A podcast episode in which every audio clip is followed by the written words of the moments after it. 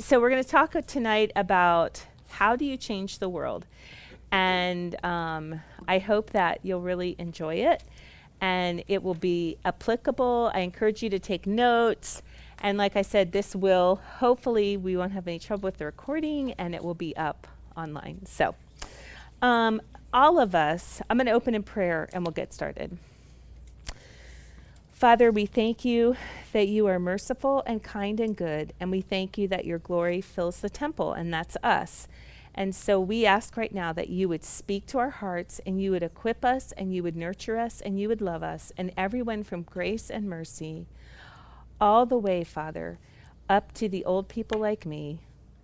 We would hear from your Holy Spirit and we would learn and walk away with what you have for us to walk away with, and our lives would be changed because we've been in your presence. I pray that you would really speak tonight and that our hearts would receive everything that you have from us. In Jesus' name, amen. Okay, so all of us want to make a difference in the world, right? I mean, all of us look around and we see people who need help we want to see changes in our culture. We want to see abortion overturned. We want to see, um, you know, drug drug use go down and murder go down, and we want to see all these hap- things happen. And we want God to use us. We see that movie, the movie that we all saw by King and Country, Priceless, and we say, Oh, Lord, use me to rescue these women who are in so much bondage. And so I don't think the problem that we have is that we don't want to change the world. I think we want to. I think the problem is that we don't always know how. Right? So that's what we're going to talk about today. So, where do we begin? Well, I think we begin with the first question is why are we here on planet Earth? So that's a big question, but it's actually a pretty simple one. And we're going to go all the way back to Genesis. And uh, we're going to, don't worry, we're not reading all four chapters like we did a few weeks ago. But um, starting in Genesis 1, um, then God said, Let us make man in our image, according to our likeness, and let them rule over the fish of the sea, and over the birds of the sky, and over the cattle, and over all the earth and over every creeping thing that creeps on the earth. God created man in his own image. In the image of God, he created him. Male and female, he created them. God blessed them and said to them, Be fruitful and multiply, and fill the earth, and subdue it, and rule over the fish of the sea, and over the birds of the sky, and over every living thing that moves on the earth. So we're made in the image of God. And what does that mean? If we want to look at ourself, at our own reflection, which is pretty much what to be made in the image of something is to kind of reflect that, we would have to gaze in a mirror at ourself. So, to see what it means to be made in the image of God, we would have to gaze on God and look at Him. Are you following me? A little. So we reflect God's image in a complementary way with men. In, in the garden, I mean, in Genesis 1, God just says it plain. He made them male and female in his image. And then in Genesis 2, it gives us the story of how the woman was made. And it makes it very clear she has a complementary role to the man. So are you tracking with me now? So it's like together we reflect the image of God. It's like the church. Together, all of us come together, we all reflect the image of God or Christ. We all reflect Christ. So um, I want you to understand that because as we talk today, there's so much in the Bible that just applies to everyone, male or female. But we are going to talk about some things today that specifically apply to us as women. And straight up, as we get started, I will say that the Bible is patriarchal. Okay? It means that the men are in charge. Now, if you feel in your heart you don't like that, I will show you that you do like that. Because if you have a man in your life who doesn't protect you and doesn't provide for you and doesn't serve you and doesn't love you, you don't like it. Is that true?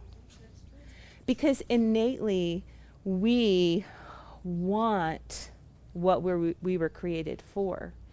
And I think more than any time in history, although there have been some bad, bad guys going back to Cain, more than any time in history, we see men abdicating their roles and leaving their children, leaving their wives high and dry.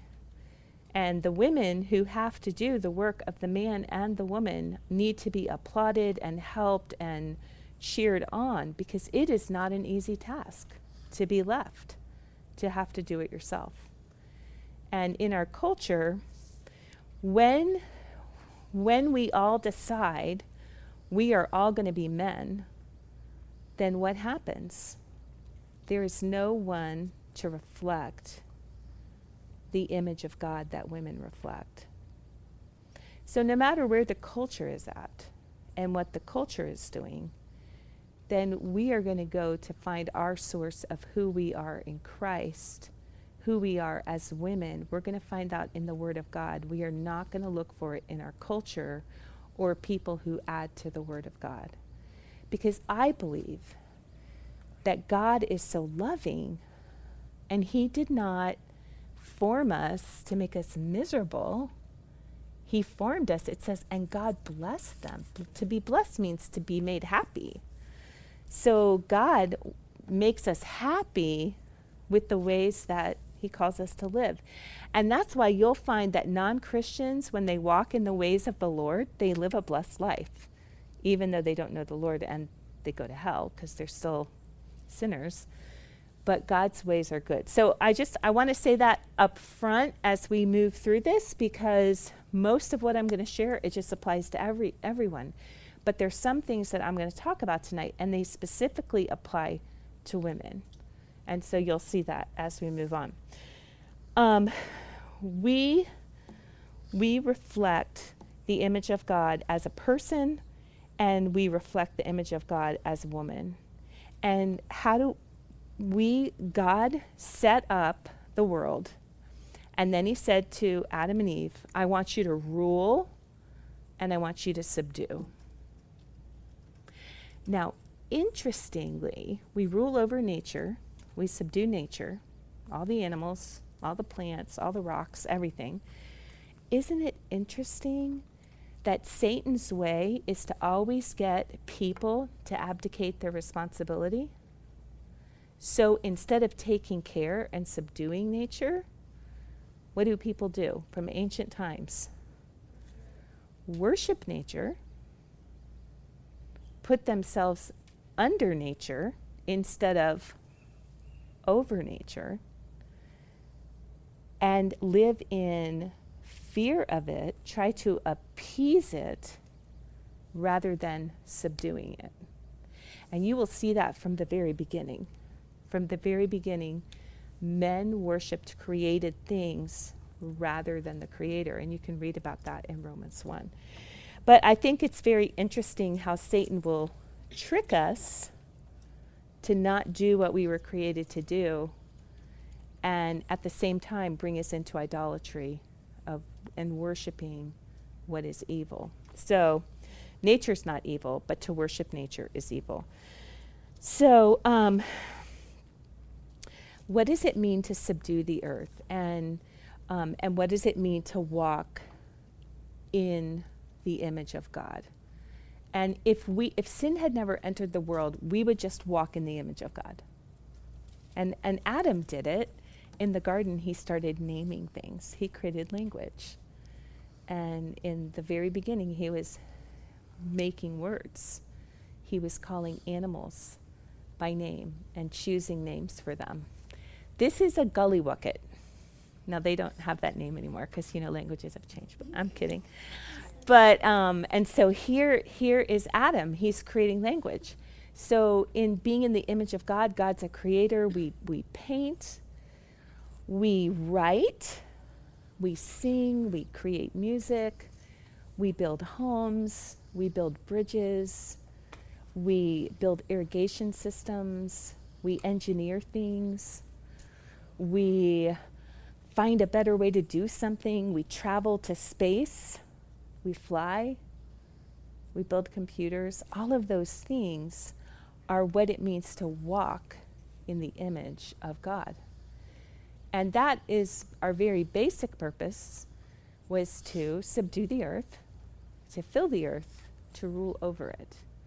So God made us in the very beginning to have authority, not to be afraid of the earth, but to have authority over it.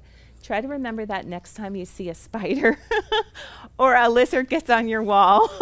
I'm telling that to myself when I said, honey, if you don't get that lizard off the wall, we're going to have to buy a new house. I'm out of here. I don't mind him outside, but I don't want him inside. So, um, when we. Yes, true. so, this is not your home. Your home is out there. So, sin comes in and sin changes everything, right? So, sin comes in, and then we know from Genesis 3, we know from Psalm 51, we know from the whole book of Romans, we know from the whole Bible that we are now conceived in sin. And we have this marred image of God. And so no longer are we a strong leader, but we're bossy.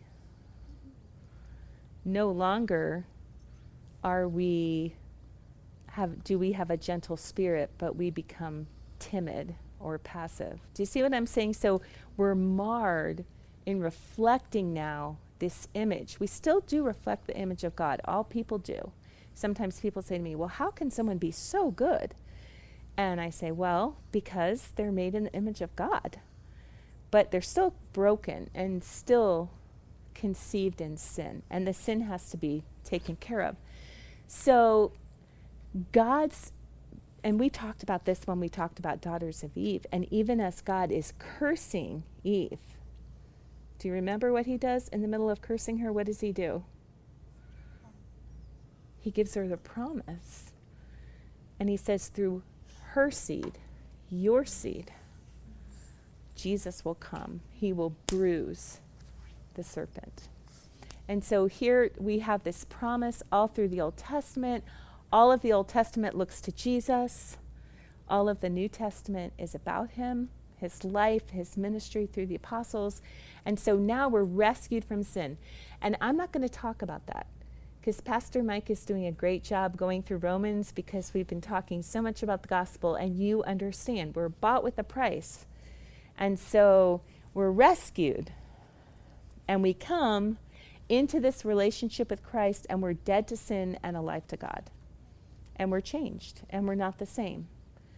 And um, I, people laugh at me, but I always do this. I'll pray with someone to receive Christ and then I'll say, Do you feel different inside? do you feel different? Because you should feel different, you know, because we're changed forever when we accept Christ and He changes us from the inside out. And so no longer is this sin problem there. Now, I'm not going to talk about crucifying the flesh and all that because Mike is doing such a good job talking about it. I'm not really, I'm going to assume that you guys are all counting yourself dead to sin and alive to Christ, okay? So we're just going to assume that as we move forward. But sin didn't just mar the way we reflect God's image, but it broke our fellowship with God. And so when Jesus took our sins and died for us, and when we accept him, we're restored into this new fellowship. So, one of the first things as Christians is we're set up to reflect the image of God. And we're set up to subdue the earth. And so often you know, we forget that such little basic things. So, you know, your kids look at you and they say, Why do I need to learn calculus? Why do you need to learn calculus? Why? Because you are called to subdue the earth. How are you going to build a skyscraper if you don't know calculus? How are you going to split atoms if you don't know calculus? And so all of a sudden, things start making sense of why we pursue education, of why we do all the different things we do and learn all the different things we, we learn because now we are set free for that very original purpose to subdue the earth. So that's part of how we change the world. It's just by walking in the very, very beginning of what God said to subdue the earth. And if we subdue the earth, and here we are with our changed, um, our changed hearts, our changed spirits, we're new, we're full of love, we're full of the fruit of the Spirit and we're out there subduing the earth, we are not going to be doing things the wrong way. We're not going to be aborting babies. We're not going to be experimenting with fetal tissues. We're not going to be filming or painting pornography. We are going to be reflecting the image of God in a true way, and we're going to be subduing the earth. So that is where we start to change the world. It's just going back to that now that I am free, I reflect the image of God, or I reflect God. You know, God can be seen in me. He's creative, and I'm creative. And He had morning stars sing, sing together, so I'm musical.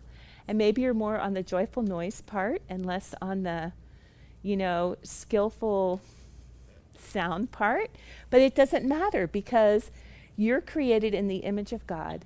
You reflect Him. And now that we're rescued, now that we're set free, we reflect Him. It's so important when you're teaching your children to love school to understand that. Because we were created to subdue the earth. And I think kids need to hear that over and over again to understand there's that humankind has this purpose to subdue the earth and we aren't afraid of a hurricane. And we aren't afraid of a tornado.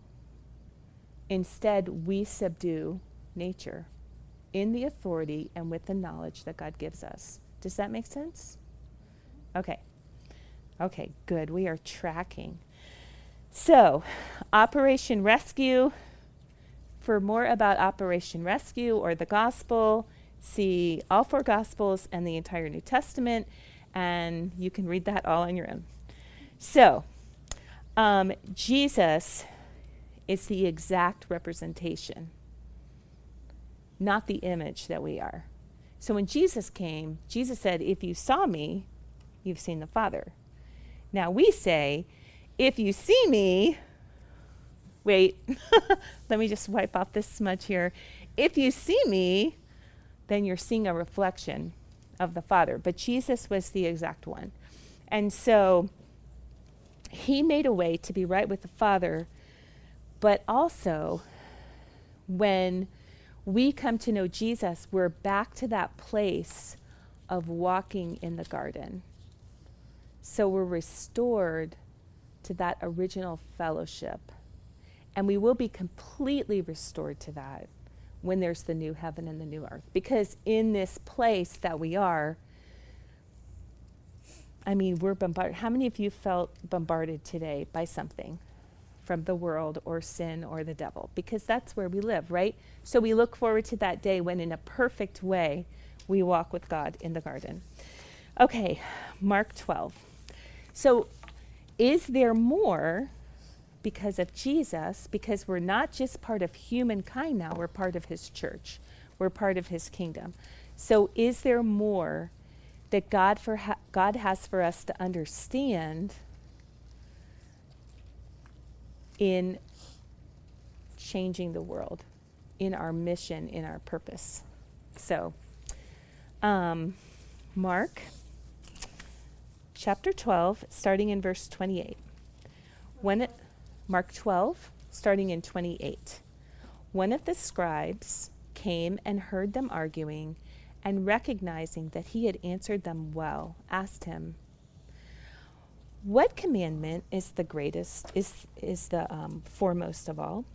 Jesus answered, The foremost is, Hear, O Israel, the Lord our God is one God, and you shall love the Lord your God with all your heart, with all your soul, and with all your mind, and with all your strength. The second is this you shall love your neighbor as yourself. There is no other commandment greater than these. The scribe said to him, Right, teacher, you have truly stated that he is one, and that there is no one else besides him, beside him. And to love him with all the heart, and with all the understanding, and with all the strength, and to love one's neighbor as himself is much more than burnt offerings and sacrifices. When Jesus saw that he had answered intelligently, he said to him, You are not far from the kingdom of God. After that, no one would venture to ask him any more questions. So, are the sacrifices important? God instituted them, so they were important but even greater, from the very beginning in the garden, you see God walking with Adam and Eve in the cool of the day. That God calls us to relationship, and God made us relational. And our primary purpose, beyond just reflecting the image of God and subduing the earth, is relationships our relationship with God and our relationship with other people. I always say to people, lives are changed in the context of relationships because nothing exposes who you are more than relationships. Nothing gives you strength or tears you down more than relationships. Do you guys know what I'm talking about? So here, God is calling us to this relationship. And relationships don't happen overnight. They take time, they take effort, and some intimacy in a relationship is just a matter of time.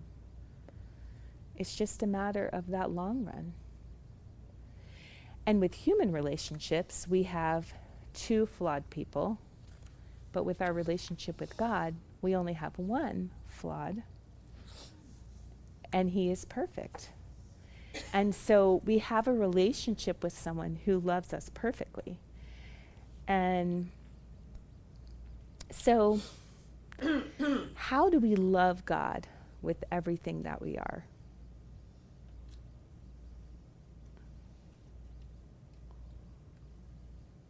And, you know, we kind of have such a disservice to us. I love romantic comedies, I love romance. But you know, we see a romantic movie, and this is how we define love.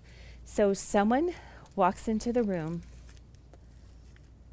and violins begin to play, and my heart is mesmerized, and I begin to flutter, and I feel like I'm going to throw up.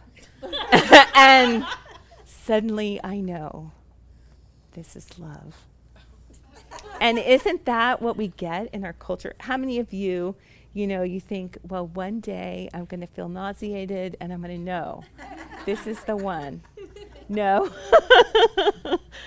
so that we we have this kind of idea of ro- we've idealized romantic love and the communists are so funny because in a communist country it, the really hardcore ones one of the first things they'll do is they'll get rid of all the songs about love and because they want everyone to worship the leader, all the songs will be about the leader and about the country. But they don't allow any songs about love because that's very distracting and it's it's very and if you listen when I got saved, I remember I, I love music. So I knew the words to every song and you know I'd be walking to school, Billy, don't be a hero, don't be a fool. Do you remember that? So and I'm just singing all these songs knock three times on the ceiling. And I'm singing all these songs, you know, that's just me. I'm a singer, I sing. And all of a sudden I say, oh, Lord, songs are ridiculous. They're idolatrous because there is no way that anyone can meet all of these needs that these songs talk about.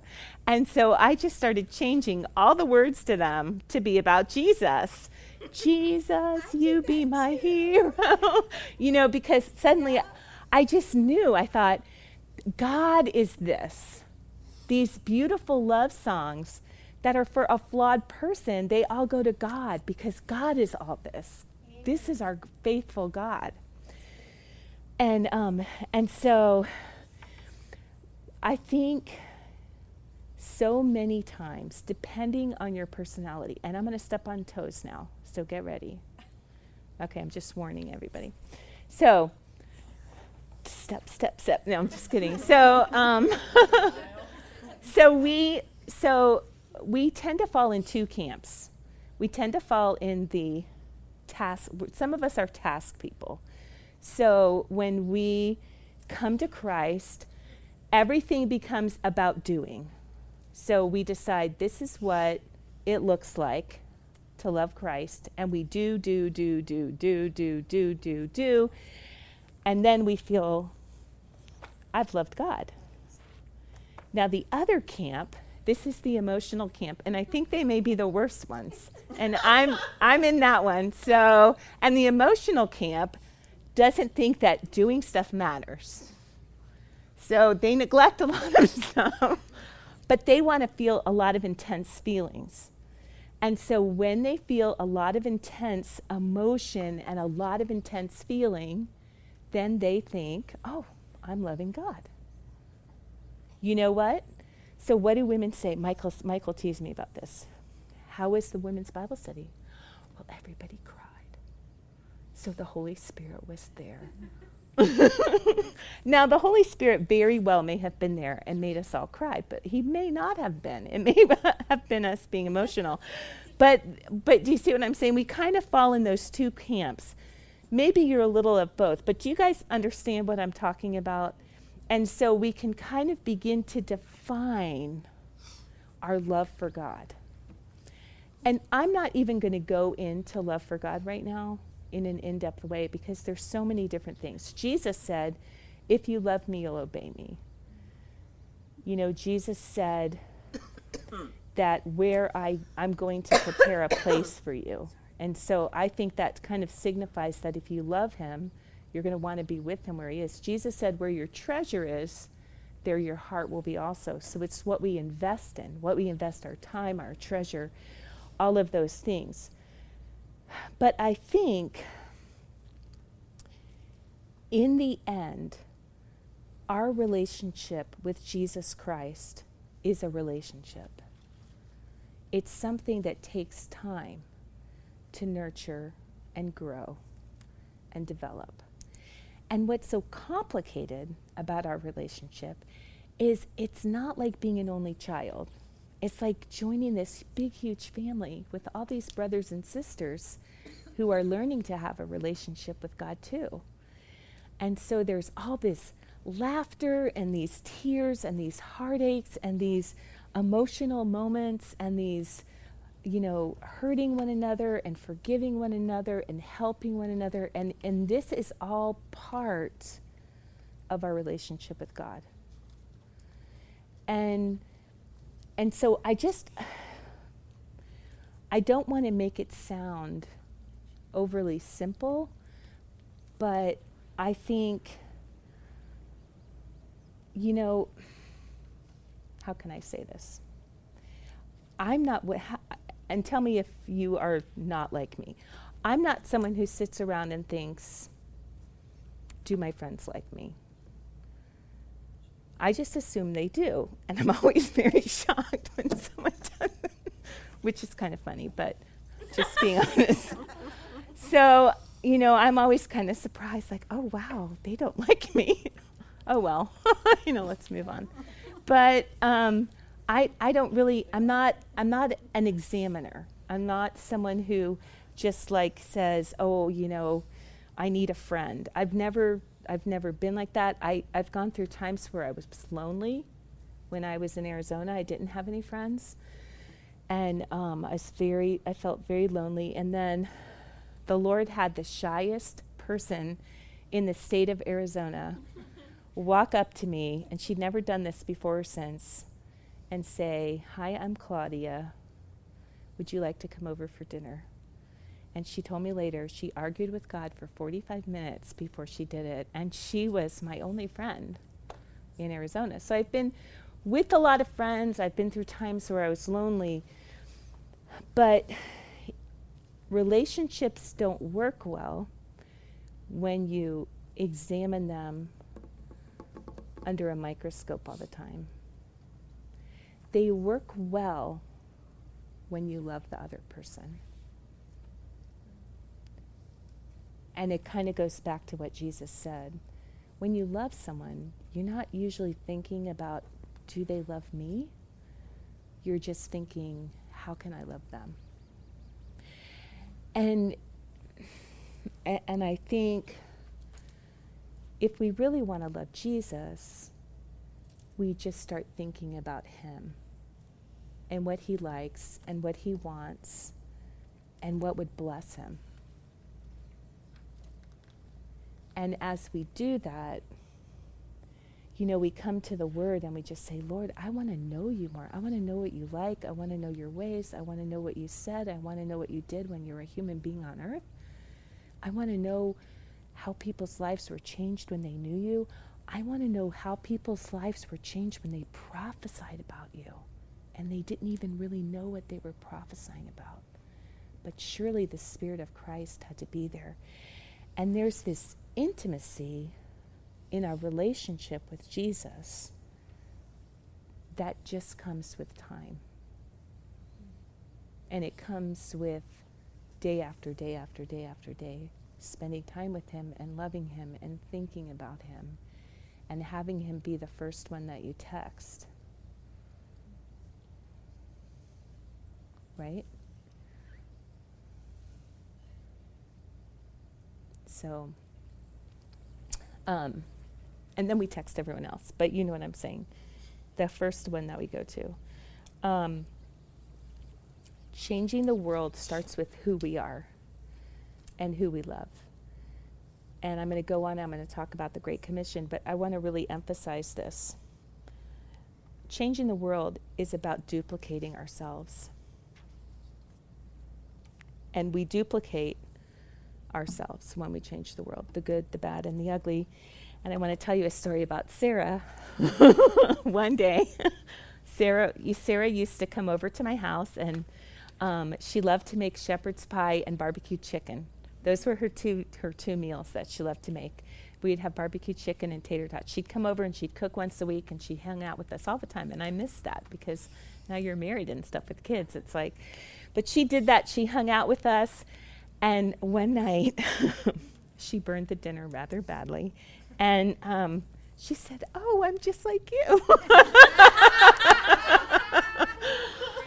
and because I'll put dinner in and I cannot even remember that I'm cooking dinner and I'm off going somewhere and I cannot tell you how many pans I have burned to a crisp, boiling on high because I'm distracted. And so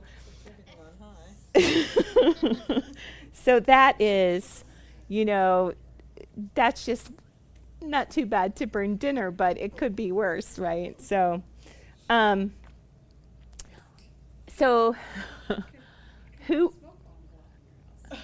Right. There's so many stories. I should be a sitcom.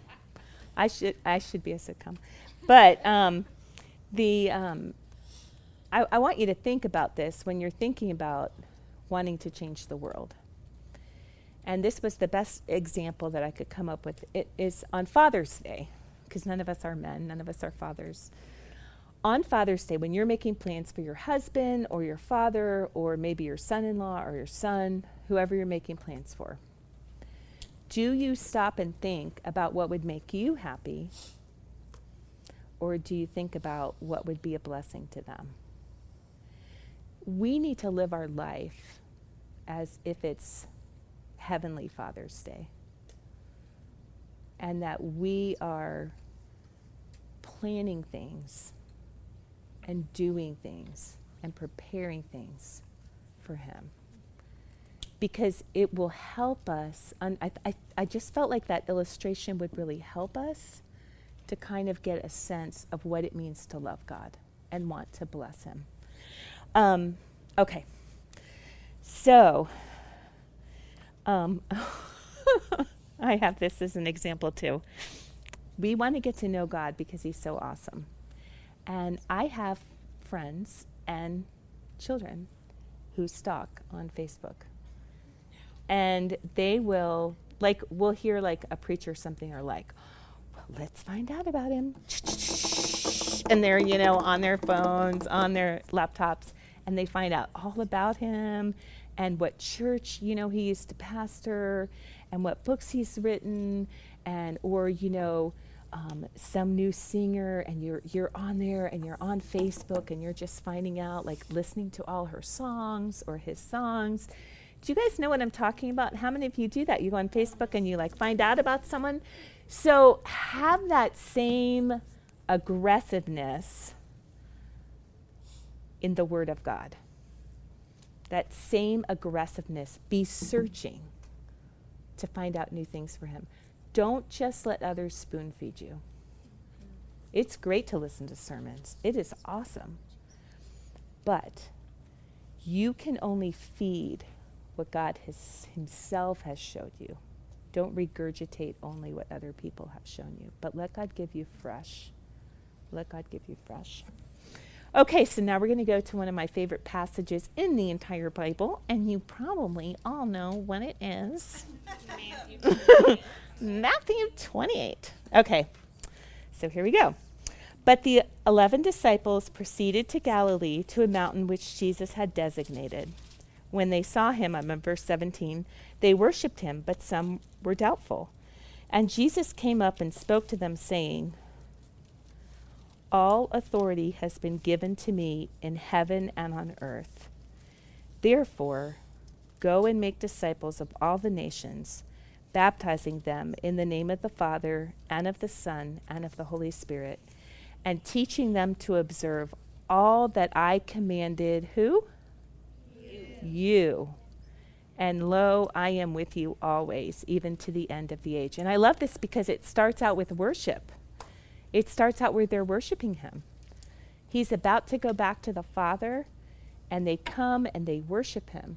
They're probably singing to him, they're probably kneeling down before him. And he says, I have been given all authority in heaven and on earth. I went to the cross, I rose from the dead, I have all authority.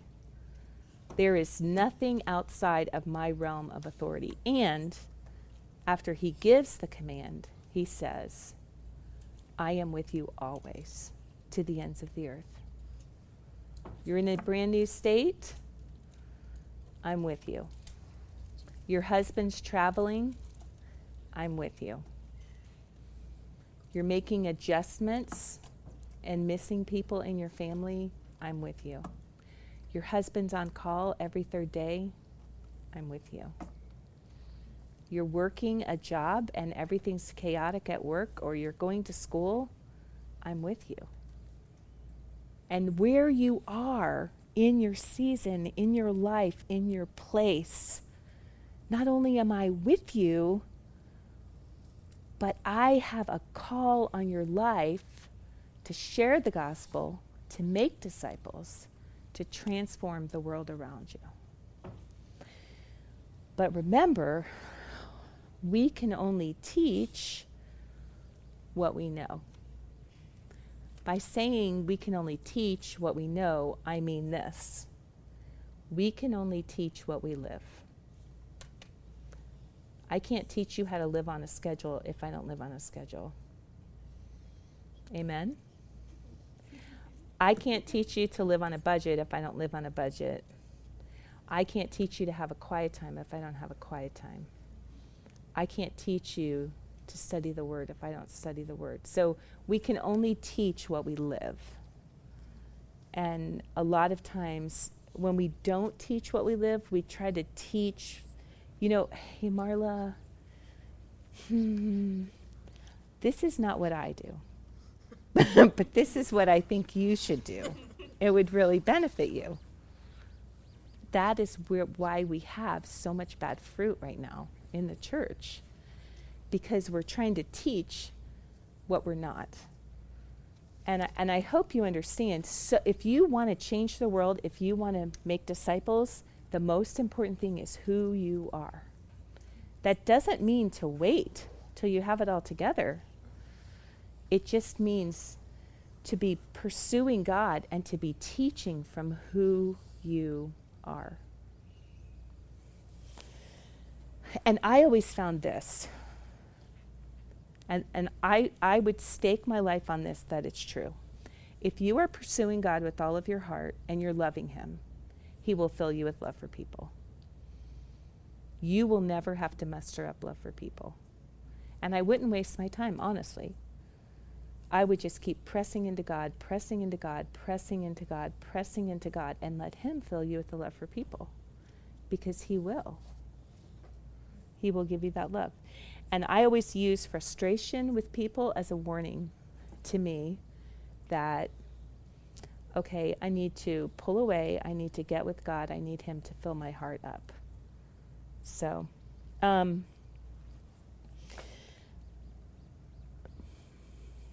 Okay.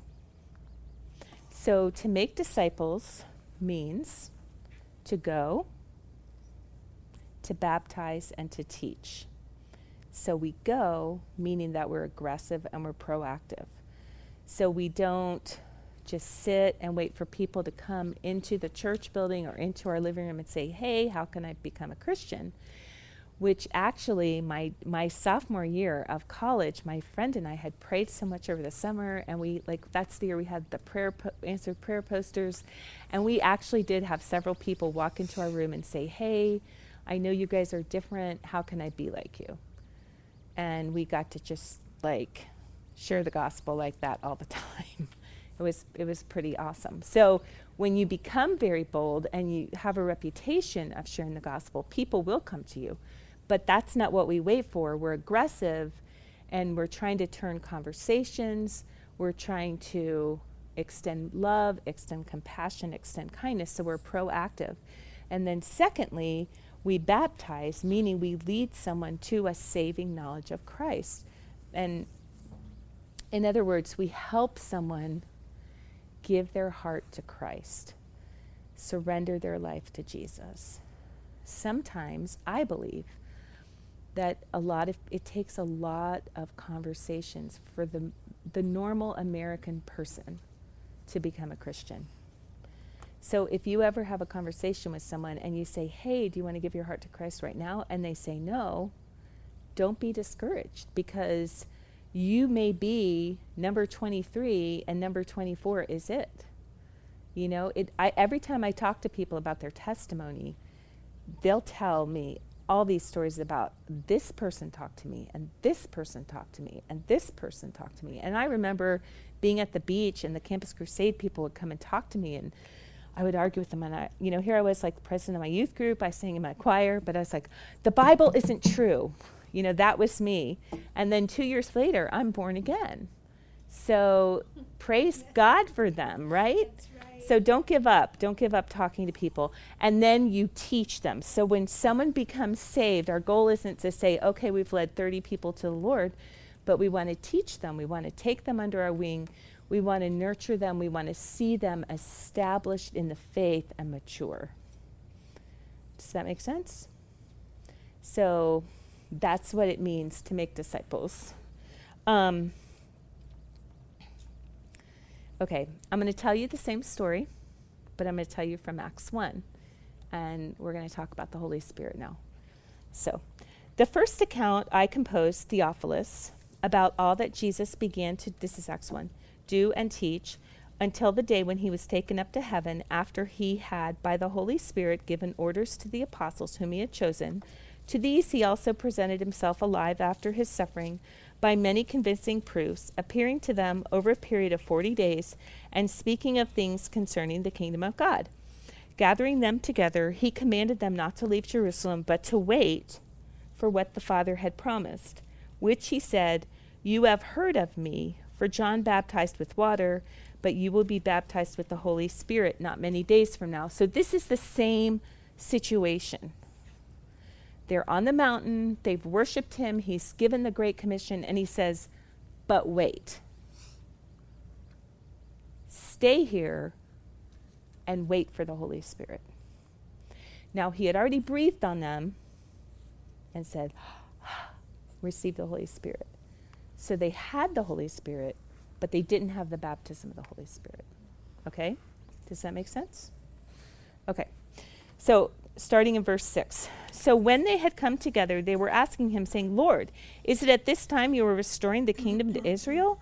He said, I'm sure he's like, guys, it is not for you to know the times or epochs which the Father has fixed by his own authority, but you will receive power, power, when the Holy Spirit comes upon you, and you will be my witnesses both in Jerusalem, in all Judea and Samaria, and even to the remotest part of the earth.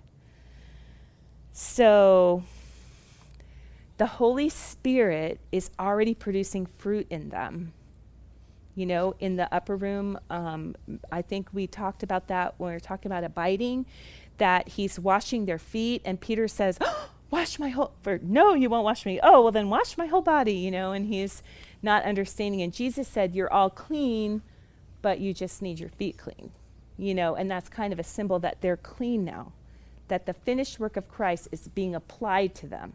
Even as believers, we still confess our sins we get to receive and enjoy the, God's forgiveness when we sin, but our sins are paid for. They don't change our standing. Following?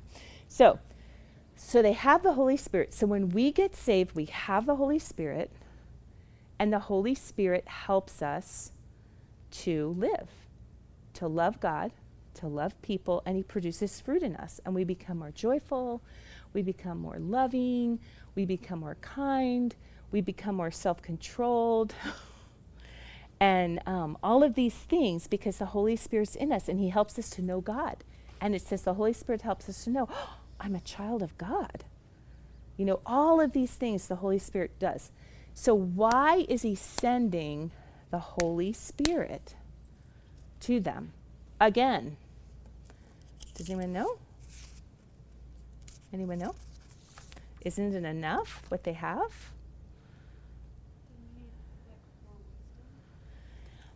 Well, I don't think so. I think he wants to pour out power on us. Exactly. Dunamis, dynamite, power. Because he's never called us to change the world in our own strength. He never has. And so when the Holy Spirit baptizes us. See, I, I got saved during the charismatic movement. I was at a Nazarene church. They believed in the baptism of the Holy Spirit, but not in tongues. So I get baptized in the Holy Spirit there. The next morning, I wake up in my quiet time, I start speaking in tongues. And I'm thinking, oh my goodness, they're going to reject me. They don't believe in tongues. What am I going to do? But the Holy Spirit baptizes us so that we can prophesy, so that we can pray in our prayer language, so that we can have revelations, so that we can have words of wisdom, so that we can have an anointing of the Holy Spirit. And so the baptism is not for us. The baptism is not for us. The baptism is for others. The Holy Spirit indwells us producing fruit in our life, telling us we're sons of God, helping us to understand the word, counseling us, but the baptism of the Holy Spirit is for ministry only. Does that make sense? So, anyway, I'm saved in the 70s, and it's the big charismatic movement, and everyone's like, ooh, ooh, ooh, I need a word, I need a healing. I'm, you know, it's very, very, it became very, very self focused. But the baptism of the Holy Spirit is to win souls. The baptism is to win souls to confirm the gospel. So I'm going to just very briefly touch on four kinds of giftings from the Holy Spirit. First, and I'm I'm just going to run through these ladies. This is like one teaching on each one. The first one is the gift men, those are the elders in a church. And they would be pastors, teachers, apostles, evangelists. Now, you're going to hear prophets, they're prophets. You're also going to see that we're going to talk about ministry gifts. You're going to see those words again. Okay, but these are elders. Just think of them as leadership. Leadership in a church, the elders. So God actually gives them as a gift. Then the other kind of gift is our motivational gift. And when we're baptized in the Holy Spirit, He gives us a motivational gift.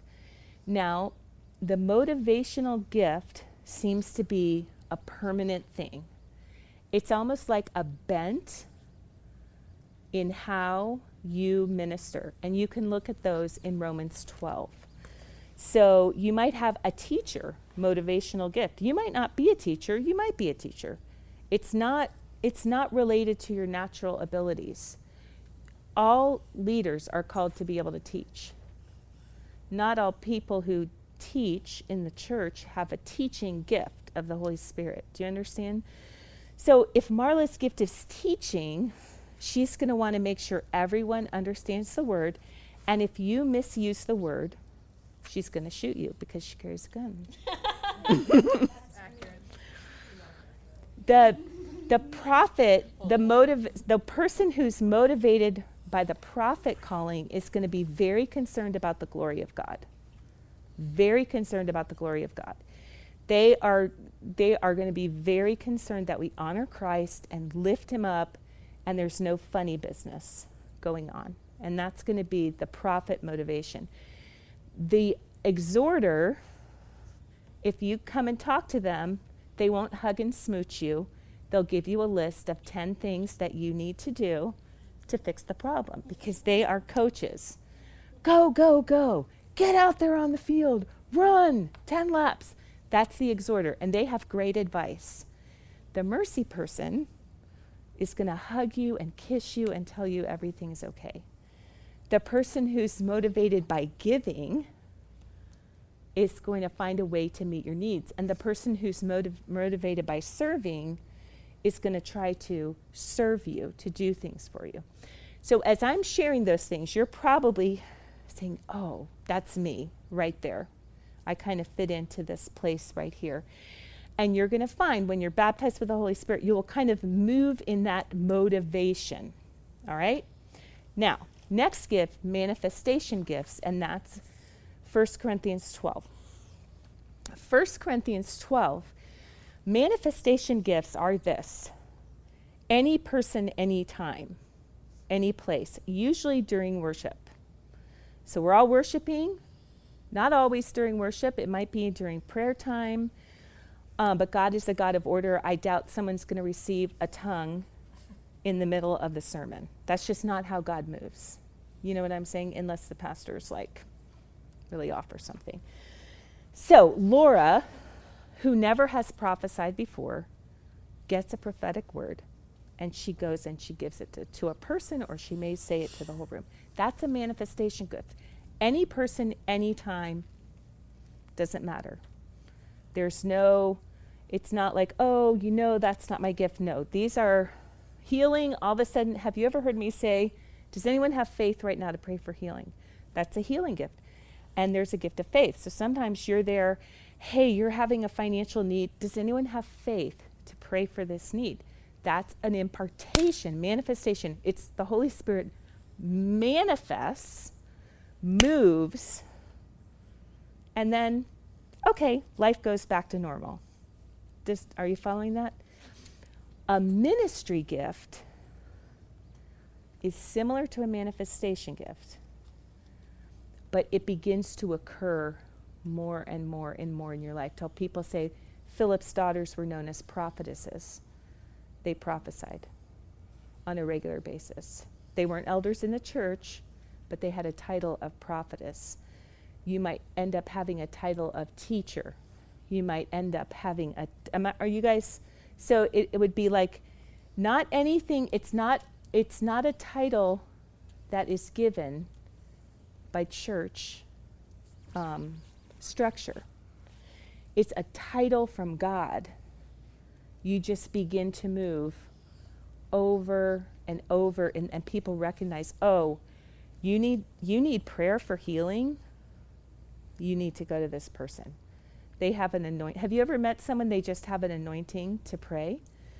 Intercessors. So now, they might not it's not like because you have a ministry gift, anytime there you have a ministry gift, maybe of faith or, or healing or signs and wonders, it's not like anytime there's a need, you're going to move in the gift. I mean, it's still the will of the Holy Spirit.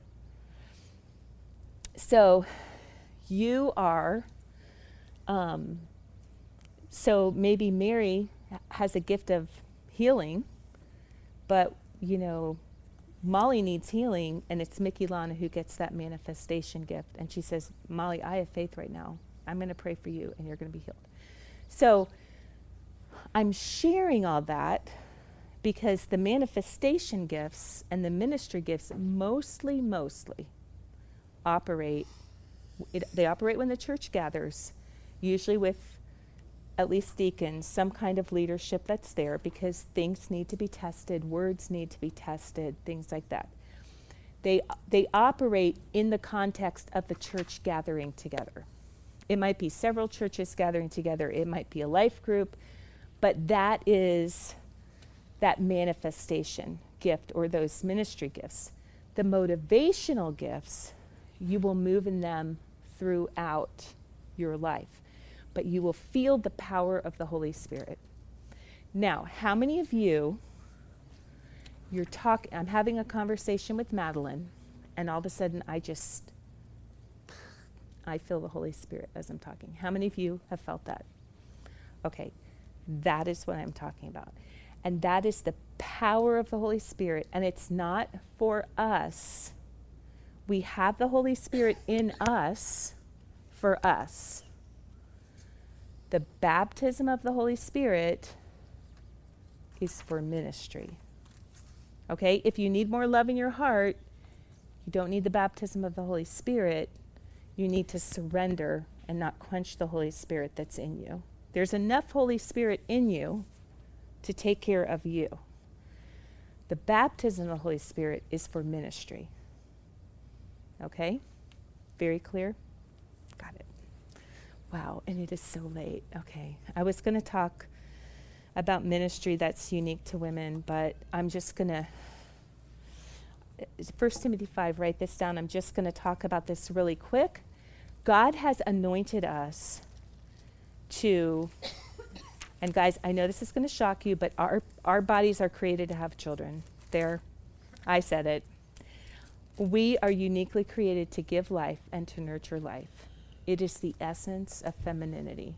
Whether we have natural children or only spiritual children, we are created to be different from men. It is a great honor to be a wife and a mother. And you don't just get married and naturally know how to love your husband and your children. That's why the Bible says older women teach younger women. That doesn't mean the older women who got it wrong, but hopefully the older women who at least learned along the way how to do it right. So we're learning to love our husbands and children. It doesn't come naturally. Can I hear an amen? Amen. Okay. But as women, we have seasons in our life where all we can manage is taking care of that baby and that husband and that home. Can I hear an amen? Amen. Okay all of you are different. Some of you will have babies, and you will, that season will, will be a lot longer. Others of you will just pop right back, and you're right back into the groove, and you know, you're nursing and teaching, and you know, Kate, Kate, I can't believe you taught last week. I was so blown away. So blown away. That was so awesome. And so don't compare yourself to other people. Do your sphere well. From being a mom, being a wife, taking care of your home, the next step of ministry is hospitality. You can look at this more in 1 Timothy 5. After that, it's washing the feet of the saints. After that, it's devoting ourselves to all kinds of good deeds. So it's first bringing people into your home. So see how much of our ministry is in our home. Our home is a very important place as women. So then, washing the feet of the saints, that's dealing with problems at that point. And then finally, devoting yourself to all kinds of good deeds. Jesus sent his disciples out two by two. Think partner when you minister. Your partners can be your children, they can be your spouse, they can be a friend. Sometimes you can't have someone go with you where you're going, but they can cover you in prayer. Like when I know Lisa is going to do sidewalk counseling, I always pray for her because I wish I was with her, but I can't be, but I'm covering her in prayer. So she's going out with support. Guys, that making sense? Okay, so in ministry, we want to see our children and our husband as ministry.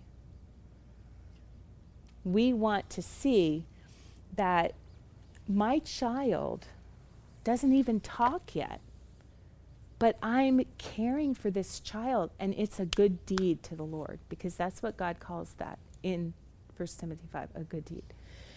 Homeschooling, we helping our children with their homework, all of those things, we are ministering to our children. Don't ever let the devil trick you into thinking it is more godly to minister to someone two rows over in church than to minister to your children. Okay? So keep that in mind. If you are a teenager, or if you are a preteen, Martha Rose, or you are even younger, Mercy and Grace, your primary ministry is to your family. And you want to learn to love your family. And um, I, will be honest with you, my children as teenagers spoke into my life. And they confronted me about issues, and I hated it, and I was grateful for it at the same time. Can I get an amen? Okay. So, your children, especially as teenagers, can be your closest friends. And um, there is so much that can happen. But when I'm looking for people to put in ministry, I always go to their family members first. And I say, hey, so how does May treat you, Mary? So because I am looking, I'll even, you know, and, and we're being faithful in what God has called us to. So, for instance, when someone wants to join the worship team, I'll find out if they do their homework and if they get good grades. Why? Because I'm looking for people who are faithful in what God set before them. Because I don't want people who are going to be faithful over here and then neglect subduing the earth, loving God. Do you understand?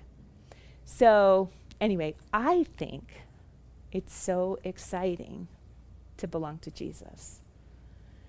And I think that we live in a day that is so evil that we run into people who have never heard the truth ever. Do you know when I was I was going to say 20 years ago, but 20 years ago, I wasn't even very young. But when I was in college, I never met people who had never been to church. I never met a single person who had never been to church, unless they were Jewish. I meet people all the time who have never been to church. They don't even know what church is like. So we live in exciting, thrilling, hard, scary, wonderful times. We need the Holy Spirit. And you don't have to be afraid. You don't have to say, oh my goodness, if I ask for the Holy Spirit, that's it. I'm going to have to stand up in front of everyone and say, hey, you! I know that your shoulder is longer than your ears, and I am going to pray. I don't know, I'm just making stuff up. But we're not. Like, God is going to let it be natural and let it be wonderful. And you are going to pray over people and you are going to speak words to people, and God's going to give you prophetic words. And God is going to use you because He loves you and He loves partnering with you to extend the gospel. And He loves people. And He has His sheep and He's searching for them. And then we get to partner with Him to search for them. And those babies, when you do sidewalk counseling, those babies that He loves, that you are crying out for and trying to rescue. And these people, they're people that call themselves Christians who are not serving Jesus. And we have this privilege to call them to the Word of God. So we live in, it was the best of times, it was the worst of times, right? But with the Holy Spirit, it's awesome